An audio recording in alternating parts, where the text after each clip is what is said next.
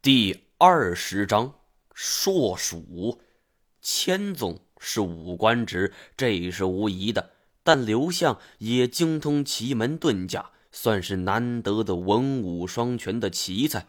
不过，不知道为什么，刘向就突然背叛了蒙古大军，而且孤身一人开始寻找龙了。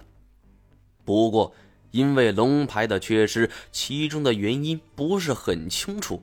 而说到这里，白拓咧嘴一笑：“嘿，说不定你手里这块龙牌就说明了其中的原因。”我冷笑了一下，没有应他的话，只是在想：刘相吃的是朝廷俸禄，千总地位也不低了，应该不会无缘无故的背叛。那么其中的原因是什么呢？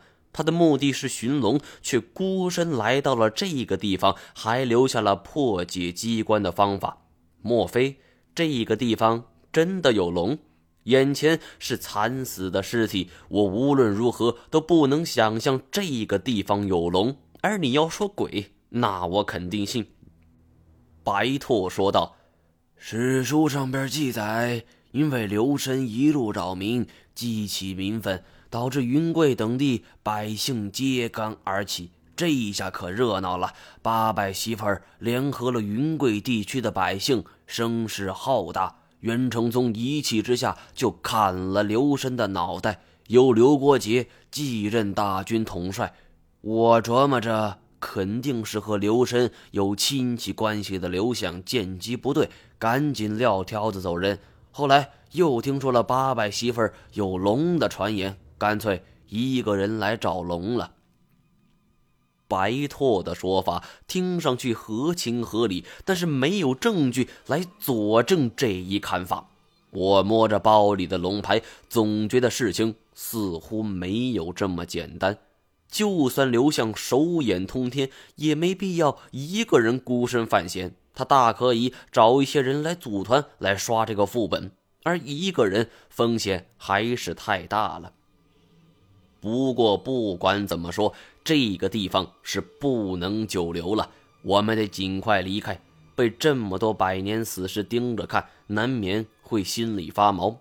白拓对我的提议求之不得。虽然看样子这一条深沟的两边峭壁很可能都是这种死尸墙，但是看不见，总觉得心里稍微踏实一点。又走了一段路，深沟依旧没有尽头。我觉得。这么走下去不可取，而目前的情况是我有伤，而且弹尽粮绝。如果没有一个应对的办法，我们极有可能体力虚脱而死。而思来想去，我决定爬上峭壁去看看。白托表示强烈抗议：“都这时候了，你还要逞能吗？你就剩一只胳膊了，你爬什么爬？你当你是蜘蛛侠吗？要我说。”咱们走一阵，歇一阵，困了就睡会儿，累了就歇会儿，饿了就吃蜗牛，总有走到尽头的一天。而你要是不顾自己身上的伤势，非要爬上去，这就是在对自己的极端不负责任。看似白拓这一番话说的慷慨激昂，但其实我心里明白，他这是怕我一去不复返。而为了让他安心，我把背包留下来，这里边有我精心挑选出的设备，每一样都能在关键时刻保命。而没了他们，我必死无疑。见我这么坦诚，白拓这才作罢，只是说了句：“早点回来，我等着你胜利的消息。”不知何时。雾气已经散去了，而这令我能够更清晰地看清头顶上的断崖。我单臂扔出飞天锁，悠了两圈后，直接扬出去。钢钩泛着寒光，笔直地飞向断崖之上，明显勾住了什么东西。而我试了试力道，我往下一拉，马上就会被上边的力道拽回去。还有一个声音喝道：“呆，何方小贼！”敢抢你家锁爷的东西！听到这个再熟悉不过的声音，我明白了，这是金锁在上边呢。估计是飞天锁勾住了他的背包。可惜我力量本来就不如他大，还是单臂，有好几次我都差点给他拽走了，结果却偷摸回到了这里。看来他不从八百媳妇黄林里顺走几样东西，那是不甘心的。我对白驼说了：“帮我一把。”白驼虽然上了年纪，但两个人的力量怎么也比他一个人大多了。只听金锁在上边“哎呦”的一声，一只军绿色的飞包就被飞天锁勾了过来，飞在半空。而要说金锁那也是不要命的主儿。见背包飞了出去，直接一个纵身，双手抱住了背包，死活不撒手。而幸亏这个峭壁有一个斜坡，金锁狠狠地砸在了上边，跟个滚地葫芦似的，一路滚了下来，掀起了皑皑尘土，一直滚到我脚边，这才停止。这一下估计不轻，但金锁仍不失本色，嘴里还骂骂咧咧的。狗日的，谁他娘的阴你家锁爷呢？妈的，看我不把你大卸八块！我伸手踢了他两下。哎哎，还活着呢吗？金锁睁眼一瞧是我，从地上马上就爬了起来。毛爷，咱们哥俩可真是人生何处不相逢，天下谁人不识君？打断骨头那还连着筋呢，打仗亲兄弟，上阵！我连忙打断他说话。行了，你赶紧打住吧。你这孙子老实交代，你小子不是回去了吗？怎么又在这里现身了？说实话，是不是惦记上皇帝里的宝贝了？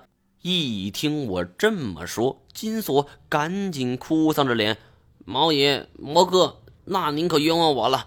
你和你这位老先生都走到这儿了，不用我说你也知道，这鬼地方打死我也不来第二趟。我的确是找路回去了，可是不知道咋地，我又绕回来了。”您说我冤不冤？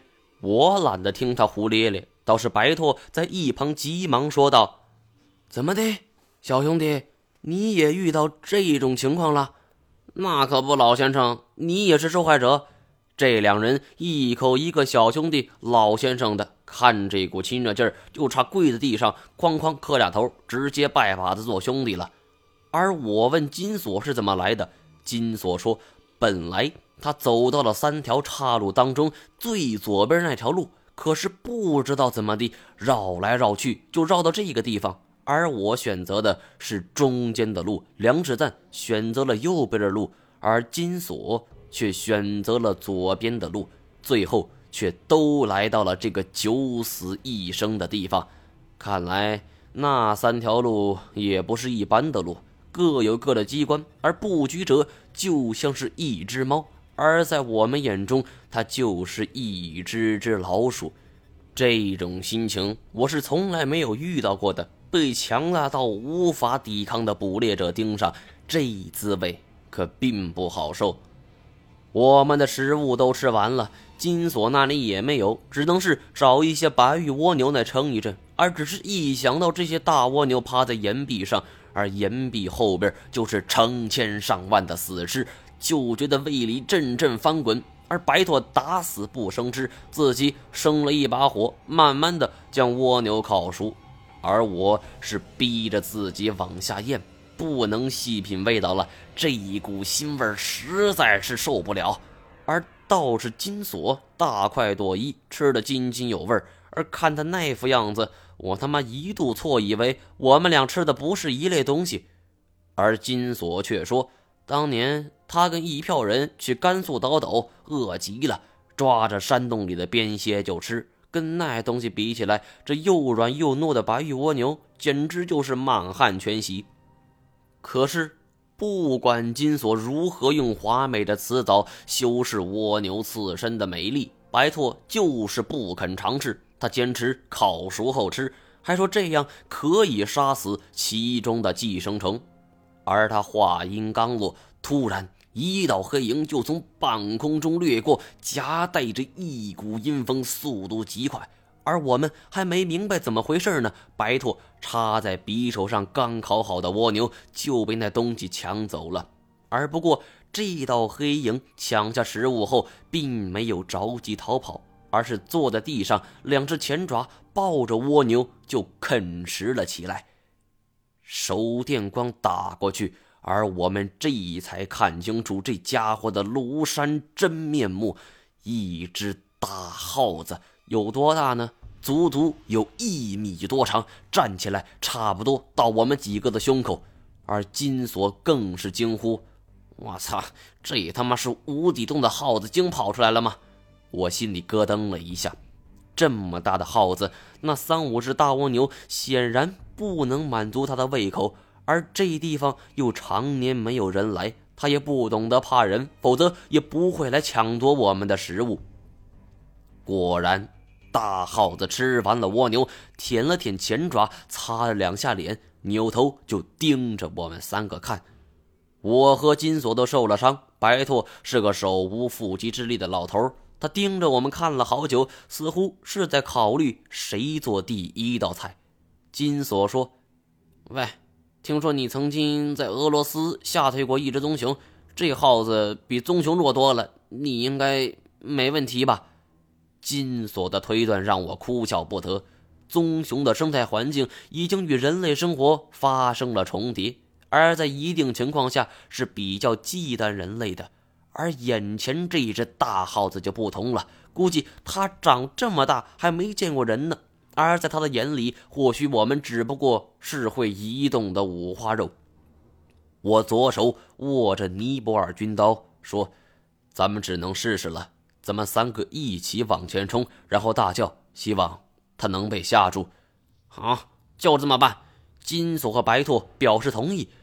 但是我还没来得及发号施令，这话也就是刚说完，大耗子已经弓起了身子，后腿一蹬，巨大的身子飞起来。金锁突然大叫：“耗子就是耗子，这么大个都能飞起来！”操！现在可不是兴奋的时候，我赶紧猫腰，只有左手可用，撑在地上，这一刀竟然没有挥出去，而耗子越过我，直奔后面的金锁。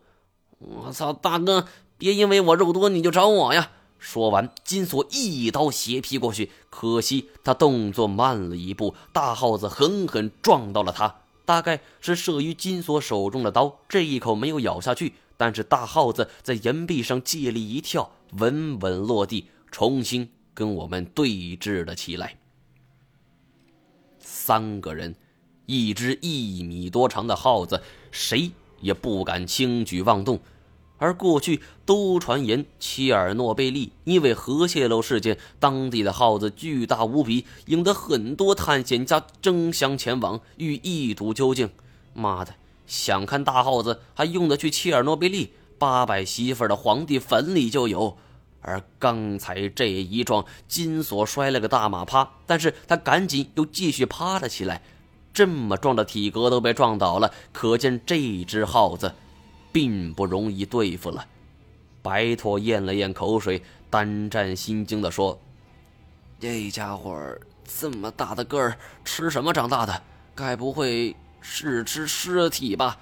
这画面太美了。白驼的分析不无道理，这地方除了尸体，就是那些诡异的生物了。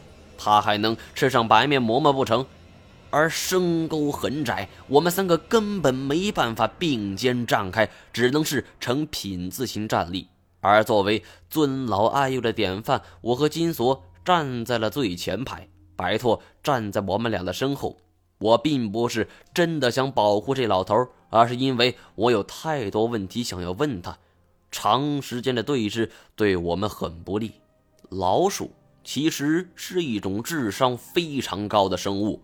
就比如家里的捕鼠器，一开始可能会管用，但是到后来就没有老鼠上当了，就是因为老鼠看穿了这一切。就像我们现在的站位，大耗子很快就发动了第二轮进攻，他找到了弱点。